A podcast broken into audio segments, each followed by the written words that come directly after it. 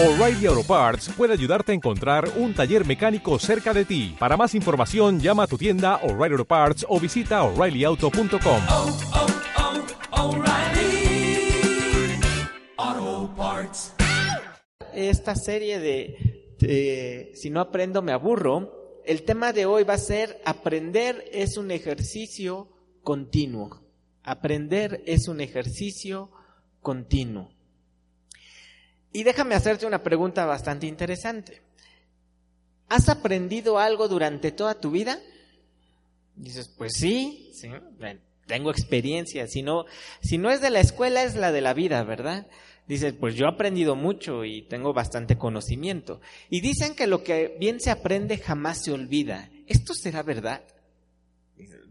Pues a veces. Un ejemplo claro es cuando aprendiste a andar en bicicleta o aprendiste a andar en patines. Y dices, lo que bien se aprende jamás se olvida. Pero, ¿quién aprendió de niño a andar en bicicleta? Levante su mano. Ok, la mayoría. Algunos de ustedes dicen, yo nunca aprendí, nunca he agarrado una bicicleta. También puede haber, ¿no? Decir, no, la verdad, yo le tengo miedo o nunca tuve la oportunidad de aprender a andar en bicicleta. Pero de eso que aprendiste a andar en bicicleta cuando eras niño o en patines o en algo así, ¿hace cuántos años no agarras una bicicleta? Y dices, no, pues unos 10, 15, 20 años. No sé, tal vez dices, yo el año pasado, hace 3 meses.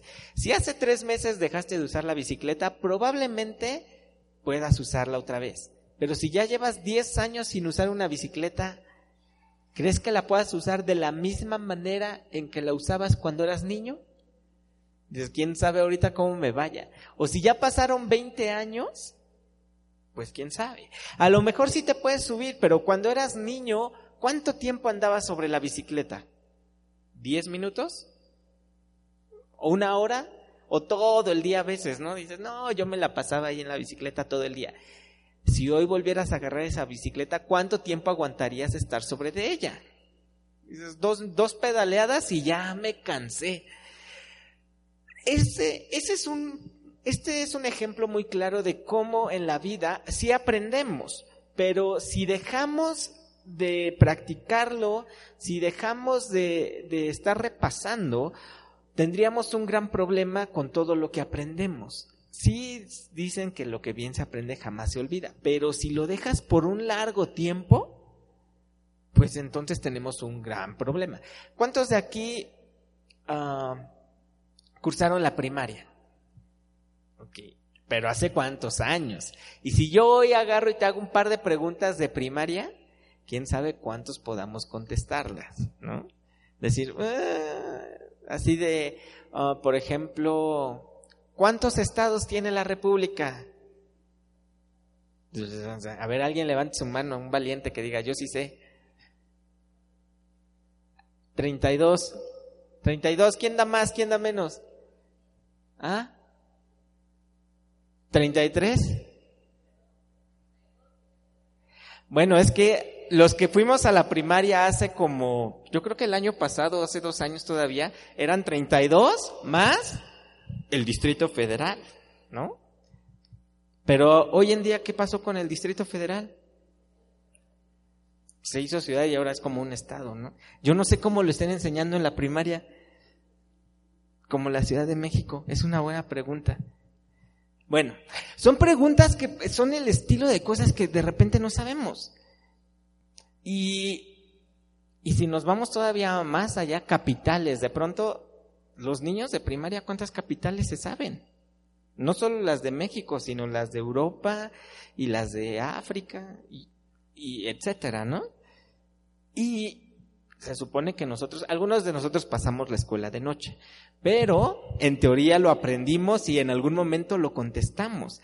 Entonces, esta parte es interesante saber que el aprendizaje, el estar aprendiendo, tiene que ser un ejercicio continuo en tu vida. Al igual con las escrituras sucede lo mismo. Si tú estudias la palabra de Dios, tienes que estarlo repasando constantemente. ¿Cuántos de ustedes han leído la Biblia completa alguna vez en toda su vida? Levante su mano. Completita, así que digas, yo ya la leí completa. Ok, voltense a ver. Somos pocos los que hemos hecho esto. Ahora, ¿creen que con leerla una vez... ya te la aprendiste de memoria? No, pues la tendría que repasar bastante. ¿Alguien se sabe un libro completo de la Biblia? Joel, ¿no? Primera de Juan. ¿Alguien? ¿No? Y esta parte es interesante, ¿no? Ya la leímos tal vez una vez, tal vez yo llevo mucho tiempo aprendiendo de la palabra de Dios, llevo años aprendiendo y escuchando, pero realmente la tendremos bien aprendida. Que digas, por lo menos yo me sé un capítulo, un versículo, algo por ahí. Entonces tenemos que estar continuamente aprendiendo y ejercitando. Si te hubieras quedado con tus conocimientos de la primaria, ¿qué hubiera sucedido en tu vida? Dices, no, pues, quién sabe cómo hubiera ido. Tuviste que seguir aprendiendo. Y no me refiero a que estudiaste una preparatoria, una universidad. Qué bueno si lo hiciste. Pero si te quedas solo con ese conocimiento, pues te hubieran visto la cara ya muchas veces. La vida también te va enseñando diferentes aspectos, ¿no? Y te va enseñando a que confías en cierta gente no, que las cosas a veces se hacen de una manera y a veces de otra. Y vamos aprendiendo de diferentes formas, ¿no? En la escuela, por ejemplo, nos enseñaron acerca de la naturaleza y de las nubes. ¿Alguien se acuerda del nombre de las nubes cuando las ves? Dice, sí, esa tiene forma de borreguito y esa de corazoncito. Pero, ¿te acuerdas de los nombres de las nubes? No, pues, no, la verdad ya no. El otro día veía una película y un niño explorador le decía a una persona, mira, esa es una nube no sé qué, y el cielo se veía todo negro y con rayos. Yo decía, para mí eso es una tormenta. Y para varios de nosotros funciona igual, ¿no? Y a lo largo de la experiencia dices, yo no sé qué tipo de nube sea esa, pero la veo y sé que va a llover. ¿No? Si la ves blanca y toda bonita dices, no va a llover, solo es una nube pasajera. Pero si la ves bien negra, ¿qué dices? Va a llover, ¿no? Y hay otros que dicen, no, es que me duele la rodilla y va a llover. Yo he escuchado. Y sí, luego sí pasa, sí llueve cuando les duele la rodilla. Y son cosas que vas aprendiendo con la vida. Y son experiencias que te van dando. Pero si tú ninguna de esas cosas la conservas y la estás practicando constantemente, probablemente se te vaya a olvidar. Y son cosas que tenemos que ir aprendiendo. Y yo quiero en esta noche darte algunos consejos de cómo puedes tú ir aprendiendo continuamente. Tenemos que ir aprendiendo continuamente y quiero que vayamos al libro de Colosenses, capítulo 2.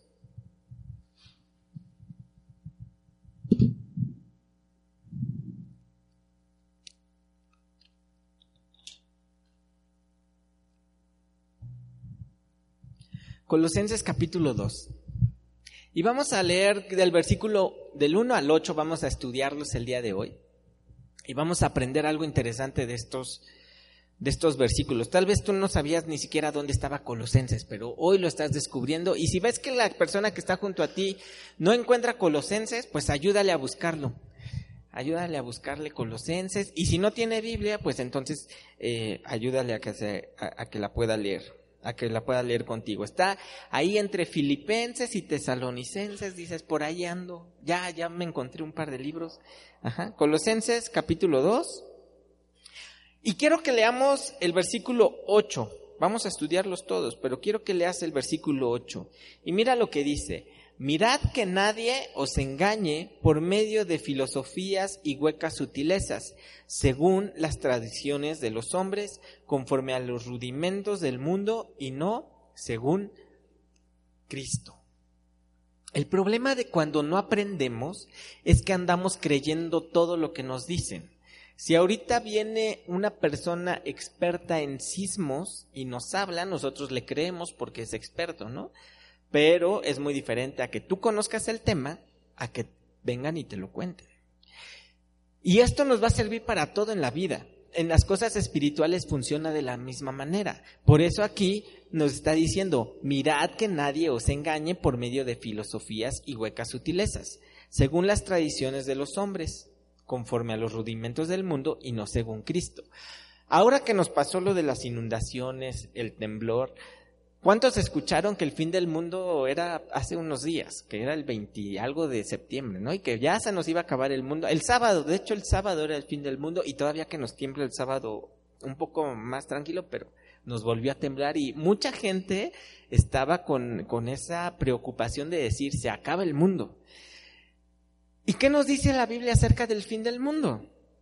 Dice que nadie sabe ni el día ni la hora en cuándo se va a acabar esto y cuándo va a venir Cristo. Entonces, cuando llega esa gente a decirnos que se acaba el mundo, es aquí a lo que se refiere Colosenses. Dice, mira, que nadie te engañe, que nadie te meta miedo. Hoy en día, por andar escuchando tantas cosas de la gente, la comunicación hoy en día es súper rápida y puedes saber lo que pasa en China, en África, en un segundo. Cuando está apenas pasando, ya aquí nos estamos enterando. Hace un par de años era difícil que esas noticias llegaran. Pero hoy en día es tanta la información que ya esa información... Tienes 4 versiones y no sabes a cuál creerles. ¿Les ha pasado eso últimamente? Que dices, unos dicen, es que está cerrado. Otros dicen que está abierto. Otro dice que solo dejan pasar a algunos. ¿Les ha pasado? ¿Verdad que sí? ¿Por qué? Porque no sabemos. Entonces, por eso te dice, mira, cuídate de que nadie te engañe. Pero para que nadie te engañe, tienes que aprender. Tienes que estudiar. Entonces, vamos a leer desde el versículo 1. Y fíjate cómo aquí nos va dando... Ciertos tips, ciertos pasos para que puedas tú ir creciendo y aprendiendo. Y en el versículo 1 nos dice, porque quiero que sepáis cuán gran lucha sostengo por vosotros y por los que están en Laodicea y por todos los que nunca han visto mi rostro. ¿Qué podemos sacar de este versículo? Y dices, a ver, pues yo no veo nada que nos pueda decir. ¿Pero qué estaba haciendo aquí? Nos está diciendo que estaba él sosteniendo una gran lucha por todos nosotros, o por todos los que estaban en ese tiempo. Dice, por los que están en Laodicea y por los que nunca han visto mi rostro. Era tanta su preocupación por la gente que él lo único que hacía era trabajar y buscar el evangelio, compartirlo con todas las personas. Ahora, esta parte es interesante el saber nosotros qué estamos haciendo. ¿A qué te llamó Dios? ¿Realmente estás cumpliendo con la gran comisión de ir y predicar el evangelio? Para que tú puedas seguir aprendiendo, para que puedas seguir creciendo en el ámbito que tú quieras, ahorita hablamos ámbito espiritual, pero tú lo podrás aplicar en toda tu vida, lo primero que tienes que hacer es trabajar. Una persona que no trabaja es una persona que no aprende y no crece. En la escuela probablemente te enseñaron, si estudiaste derecho, te enseñaron todo lo que... Toda la teoría, al igual que un médico, un licenciado, lo que quieras, te enseñaron una teoría.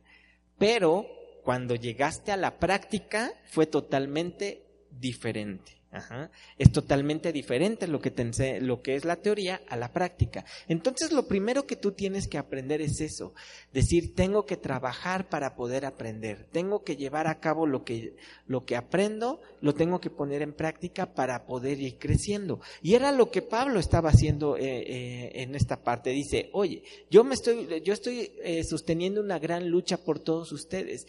Tenía que estar compartiendo en diferentes lugares, viajando por todos estos lugares que visitaba. Y por eso dice, y por todos los que nunca han visto mi rostro. Estas cartas a veces llegaba a la iglesia y ellos solo oían, pues Pablo la escribió y nos las mandó y nunca lo habían conocido. Pero él tomaba ese tiempo para escribir y para mandarlas y para estar en contacto con toda la gente que ya la había compartido. ¿Cuántos de nosotros te hemos compartido en esta semana o en este mes o en este año? Si tú no estás haciendo este trabajo, por eso tu crecimiento de pronto se queda estancado. Es que, Señor, ¿por qué no me hablas más? Es que, ¿por qué no me muestras más? Porque... no estás trabajando. Ahora, no quiere decir que tienes que estar aquí en la iglesia trabajando. Es bueno tener ministerio en la iglesia, porque cuando tú dejas de congregarte, cuando dejas de tener un ministerio, es el primer paso para enfriarte. Si tú te fijas en la gente que ha dejado de asistir, que ha dejado de trabajar en un ministerio, poco a poco empieza a faltar y empieza a enfriarse. Entonces, este es un gran problema de las personas que no están trabajando en la iglesia. Ahora dices, yo no tengo tiempo. Déjame decirte algo, nadie tiene el tiempo para trabajar en la iglesia, nadie tiene el tiempo para ir a compartir, pero nosotros tenemos que creer en esa gran comisión y decir, si Dios me dijo que compartiera, tengo que hacerlo, tengo que buscarme ese tiempo. Entonces lo que nosotros tenemos que hacer es predicar el evangelio en tu casa, en tu escuela, en tu trabajo, por donde andes. ¿Conoces a alguien que no conoce de Cristo? Obviamente. O hay alguien que dice, no, yo no conozco a nadie. Toda la gente que conozco, conoce ya de Cristo. ¿Hay alguien que diga así? ¿Ya todos los que conoce, conocen de Cristo? ¿No? Entonces todos tenemos trabajo por hacer. Este es el primer paso para poder aprender. Después en el versículo 2 te dice, para que sean consolados sus corazones, unidos en amor hasta alcanzar todas las riquezas de pleno entendimiento, a fin de conocer el misterio de Dios, el Padre, y de Cristo.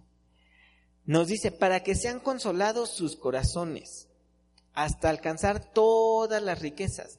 ¿Qué quiere decirnos esto? Dice que no solo se concentraba en los de Laodicea, sino se concentraba en todos.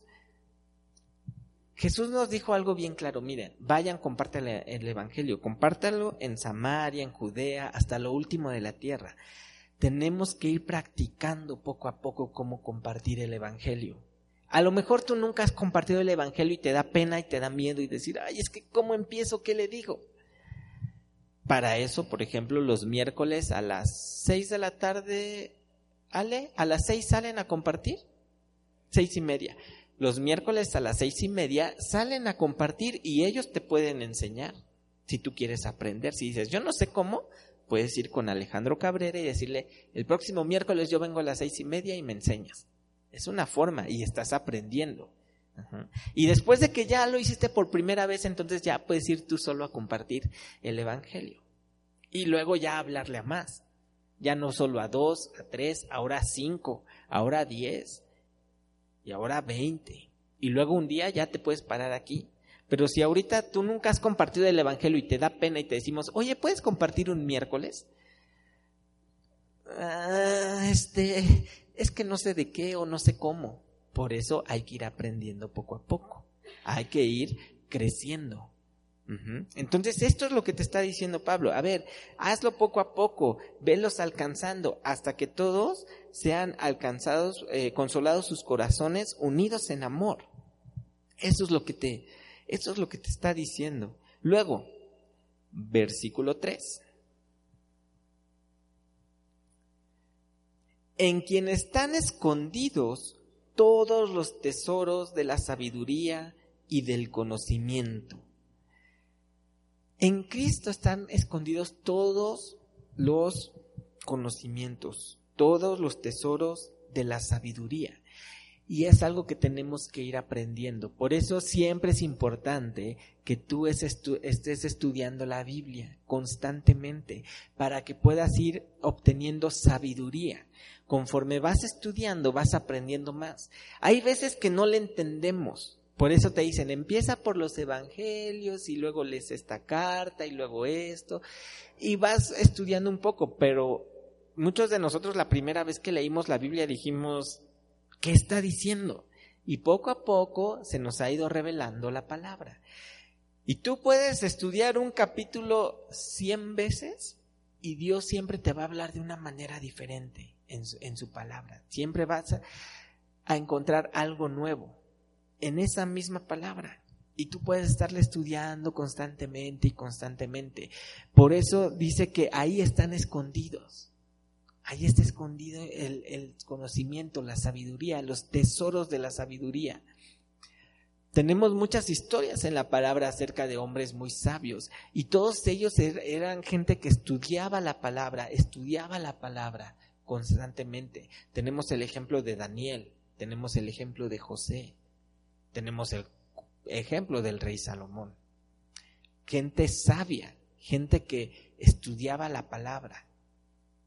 ¿Qué tanto tú conoces la palabra? ¿Tienes un versículo donde digas, este es un versículo que aumenta mi fe, que hace que yo confíe en Dios? ¿Tienes un versículo en el cual te hable de tu sanidad? ¿Tienes un versículo en el cual digas, aquí tengo una promesa de parte de Dios?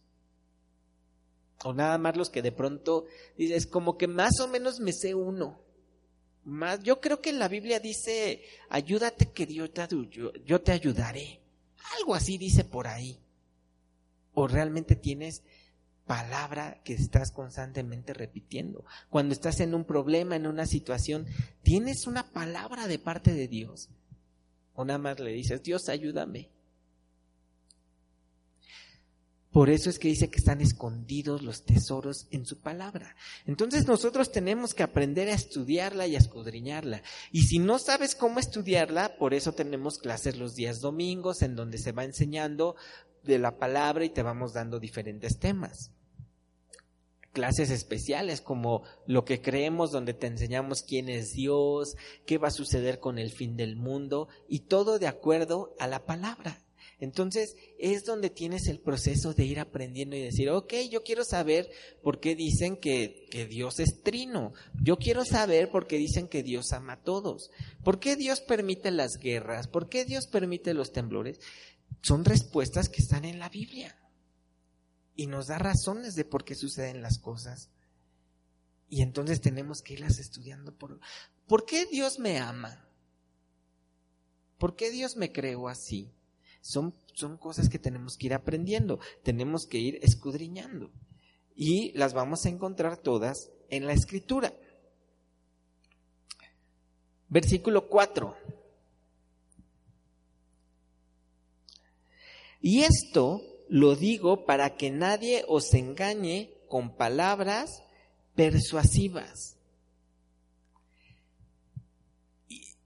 Ya que estuviste estudiando, ya que estuviste viendo, de pronto llega gente a decirte, oye, es que yo no creo que sea así lo que me estás diciendo. Oye, es que yo oí el otro día en una conferencia, oí a una persona que decía que Dios no es trino. Y tú, ¿será? Por eso te dice que nadie te engañe con palabras persuasivas. Si tú ya lo estudiaste, si tú ya lo encontraste, que nadie te engañe. Que nadie te venga a decir, oye, no es así. Oye, pero yo lo encontré escrito, mira aquí. No, pero no es así porque yo leí en Facebook que no era así. Ok. Entonces, tienes que aprender a que nadie te engañe. Vivir enfocado en lo que realmente importa, sin estar escuchando las voces que están a tu alrededor. Satanás tiene muchas formas de engañarnos. Por medio de la televisión, el radio, los medios sociales, todo lo que es las redes sociales, hasta por medio de gente, ¿no? Hasta por medio de personas que de pronto se paran aquí y empiezan a decir un montón de herejías. Tenemos que aprender a poder escudriñar todo lo que nos enseñan y decir, oye, eso no está conforme a la palabra. Pero para poder saber si está conforme a la palabra o no, tenemos que conocerla, tenemos que estudiarla, tenemos que aprenderla. Si tú no lees constantemente, entonces será fácil que te engañen. Mucha gente usa una frase que dicen, es que si la voluntad de Dios no es que caiga la hoja del árbol, pues no va a caer, o algo así lo dicen, ¿no? Sí, que es la voluntad de Dios que si no cae la hoja del árbol. Y mucha gente piensa que viene en la Biblia esa parte, ¿no? Y todo el mundo la andamos usando, es que fue la voluntad de Dios porque si la hoja del árbol no cae, pues entonces menos lo que me está sucediendo. Y ahí andamos poniendo nuestra fe y lee la Biblia completa y nunca vas a encontrar eso en la Biblia. Dice que Él conoce cuántos cabellos tenemos, que Él sabe que Él es nuestro proveedor y nos va a cuidar. Dice que cómo va a cuidar, Él cuida tanto los lirios y que cuánto más no nos cuidaría a nosotros. Pero nunca dice que si la hoja del árbol no cae, si no es su voluntad, nunca lo vas a encontrar. Pero de pronto vamos encontrando dichos o cosas que dice la gente y las vamos creyendo. Y entonces eso no te mantiene enfocado. ¿Cómo nos podemos mantener enfocados? 1, orando y estudiando. 2, sirviendo y trabajando. La forma más sencilla de desenfocarte es cuando no estás haciendo nada. Ese momento de ocio en tu vida donde te estás sacando la pelusa del ombligo y te estás picando los ojos, es el peor momento de tu vida, donde empiezas a escuchar cosas, donde empiezas a pensar cosas, y por eso siempre te tienes que mantener enfocado, trabajando constantemente. Si tú trabajas constantemente y estás enfocado, no te va a dar tiempo de estar pensando en otras cosas. Piensa en el día de hoy, cuando en el momento en que más estuviste ocupado, haciendo trabajo, haciendo algo, ¿estabas pensando en tus problemas? No, porque estabas ocupado en algo. Leía una historia de un joven que llegó con su pastor a decirle, pastor, ya me voy de la iglesia. ¿Y por qué te vas? Ah, porque es que los hermanos estos, mira, se están peleando. Allá hay un par de chismosos que nada más andan, hable y hable y hable. Por allá siempre están diciendo que todas las cosas están mal. Y ahí le empezó a decir cómo la iglesia toda estaba mal. Y dijo, ok, te voy a permitir que te vayas. Solo te voy a pedir un favor. Y dijo, sí, ¿cuál es? Quiero que agarres este vaso lleno de agua y le des una vuelta completa a toda la iglesia. Y entonces este joven empezó, y no quiero que se te derrame ni una gota de agua. Y entonces este joven empezó a caminar con su vasito, lentamente para que no se le cayera, alrededor de toda la iglesia. Y le dijo, ok, ya acabé. Y le dijo, ahora déjate pregunto algo. ¿Te diste cuenta de dónde estaban estos hombres que dices que siempre están peleando? No. ¿Te diste cuenta de dónde están los chismosos? No. ¿Te diste cuenta de dónde están los otros? No. ¿Por qué? Porque estaba cuidando mi vasito. Dice, así siempre debes de ser, enfocado en las cosas de Dios. Y a veces eso no lo aplicamos nosotros. Andamos viendo todo menos lo que Dios nos mandó a hacer. Y entonces dejamos de aprender, dejamos de trabajar, dejamos de hacer. Por eso siempre tienes que estar enfocado. Versículo 5. Porque aunque estoy ausente en cuerpo, no obstante en espíritu, estoy con vosotros, gozándome y mirando vuestro buen orden y la firmeza de vuestra fe en Cristo. Dice, ¿sabes qué? Tal vez no estoy ahí presente, nos decía Pablo, pero estoy en espíritu y me estoy gozando y mirando vuestro buen orden y la firmeza de vuestro corazón. Tenemos que aprender hacer los mismos en todo lugar. Y eso es algo que tienes que practicar constantemente. Decir, soy igual aquí y soy igual allá. Soy igual en mi casa, en mi escuela, en mi trabajo, con mi familia y con mis amigos. Soy igual. Y eso te va a ir haciendo crecer. Tal vez dices, bueno, es que yo no soy tan igual en todos lados. Ah, ok. Entonces es momento de ir creciendo, de ir aprendiendo a ser el mismo en todos los lugares. Cuando conociste a Cristo por primera vez, tú traías una forma de vivir y en teoría la has ido cambiando, ¿no? En teoría vamos cambiando esa forma de vivir y tal vez eras un grosero y ya decías 100 groserías y al día de hoy ya solo dices 20. Y eras bien enojón y te enojabas con todos los días unas 5 o 6 veces y hoy solo ya te enojas una, ¿no? Y así vas cambiando poco a poco. Pero si tú no has ido cambiando y sigues igual, entonces por eso no sigues creciendo. Tienes que aprender a ser el mismo en todos lados. Tienes que irte examinando a ti mismo todo el tiempo y decir, ok, es verdad, tengo esta mala maña o tengo este problema. Primero es encontrarlos, ¿no? Decir, ok, ya, sí, la verdad sí tengo este problema, ok. ¿Cómo lo vas a ir resolviendo? ¿Cómo resolvemos esos problemas?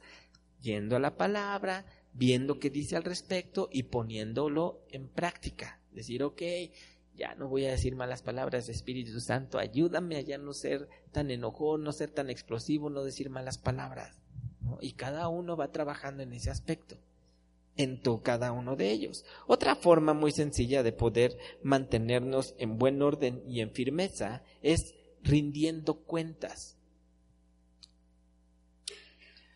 Pablo decía, no estoy ahí, pero en espíritu sí, y siempre les andaba escribiendo. Si tú lees todas sus cartas, le dice, oigan, ya me enteré de que andan de chismosos, ya me enteré que andan haciendo esto.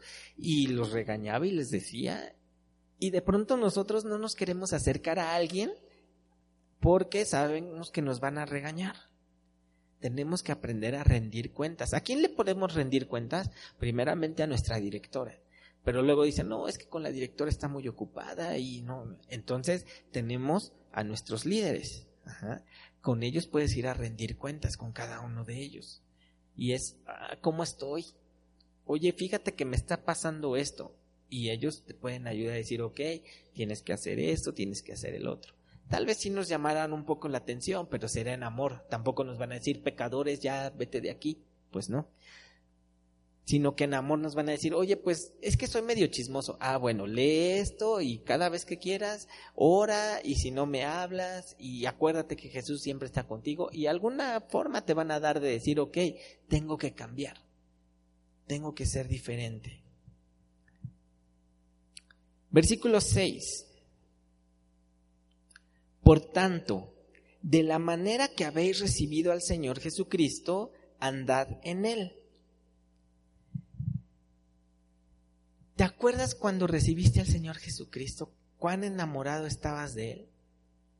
¿Cómo querías decirle a todos lo que había sucedido en tu vida? ¿Qué cambio había tenido? ¿Por qué decidiste creer en Él? Siempre es importante regresar a tu primer amor. No permitir que eso que había en ti se enfríe. Siempre estás recordando. Oye, es verdad. Yo amaba tanto a Cristo que quería decirle a todos. Pero también te dice, en ese mismo versículo, andad en Él. Ok, sí, yo recuerdo cuando lo conocí, pero tengo que mantenerme como lo conocí. Sí, aprendiendo, creciendo, pero con esa misma pasión con la que empecé. Si tú te has ido enfriando, tienes que regresar a ese primer amor y decir, es verdad, yo me he ido enfriando, yo dejé de hacer esto, yo dejé de hacer el otro. Tengo que regresar y recordar qué fue lo que me transformó. Y también dentro de este recordar, también es recordar de dónde me sacó. Oye, yo tenía estos problemas, tal vez era chismoso, tal vez era alcohólico, drogadicto, tal vez mi familia estaba destruida.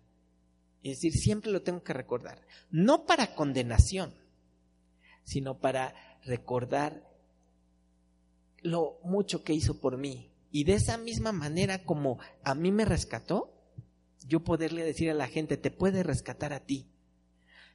Y entonces ya no condenarlos, porque muchas veces nosotros ya nos sentimos santos y decimos, no, es que bola de pecadores, pero no nos acordamos de dónde nos sacó. Y cuando recordamos de dónde nos sacó, entonces sí venimos y decimos, yo también era pecador, pero Dios nos puede ayudar a los dos. Cambia la forma de ver las cosas. Muchas veces los cristianos nos cerramos la puerta por esta parte, porque siempre andamos diciéndole a la gente que son pecadores, que son malos, pero no recordamos de dónde Él nos sacó. Y con esa misma gracia, con ese mismo amor que a nosotros nos presentaron a Cristo, nosotros debemos de presentarlo. Decir, oye, es verdad, yo salí de esto, tú también puedes. Por eso es importante recordar de dónde salimos. Versículo 7. Arraigados y sobreedificados en Él, y confirmados en la fe, así como habéis sido enseñados, abundando en acciones de gracia. Arraigados y sobreedificados. firmes, estando seguros de que Él es nuestra salvación, nuestro refugio, en donde podemos estar seguros, que nadie nos mueva de lo que creemos, de lo que es Dios. Tienes que estar seguro, tienes que estar firme. Pero también te dice, abundando en acciones de gracia. Tienes que aprender a abundar en estas acciones de gracia. Yo no sé cuántos de ustedes realmente apoyaron en este tiempo del temblor, de toda la gente que se quedó sin casa. Si tú apoyaste, si tú diste agua, tú mandaste una despensa, tú hiciste algo o te quedaste de brazos cruzados. Nosotros somos los primeros que teníamos que salir a las calles, a ayudar a la gente por amor al prójimo, porque es lo que nos mandó. Acciones de gracia. Tenemos que estar constantemente ayudando a la gente, ayudando a tu vecino, ayudando a tus amigos, ayudando en el trabajo, en la escuela, en tu casa. Tenemos que aprender a estarlo haciendo constantemente. Tal vez a ti te cuesta trabajo. Dices, no, es que yo ayudar, no. Por eso es un ejercicio continuo. Tal vez a ti te cuesta ayudar, pero empieza por algo chiquito. Tal vez en la casa, ay, bueno, voy a tender mi cama. Voy a recoger mi vaso. Tal vez en la escuela o en el trabajo, bueno, le voy a ayudar. Veo que nunca le mandan un sándwich y siempre todo el día no come. Bueno, voy a preparar otro sándwich para mi compañero de trabajo, para mi compañero de escuela. Oye, veo que mi vecino ya es un viejito, una viejita que apenas si puede caminar y veo que todos los días saca la basura y apenas si puede y yo le ayudo a sacar la basura. Acciones de gracia. En cambio nada más vemos, pobre viejito, no hombre, ni puede caminar y ahí va con la bolsa de basura. Alguien le debería de ayudar. Acciones de gracia. Continuamente tenemos que estar practicándolo. Si nosotros hiciéramos nada más esto de acciones de gracia, mucha gente se acercaría con nosotros a preguntar, oye, ¿por qué eres así? Y sería muy fácil decirles, porque Cristo me cambió, porque Cristo me salvó, porque me mandó a amar al prójimo. Si nosotros practicamos todo esto continuamente, entonces iremos creciendo, hasta llegar a la estatura del varón perfecto.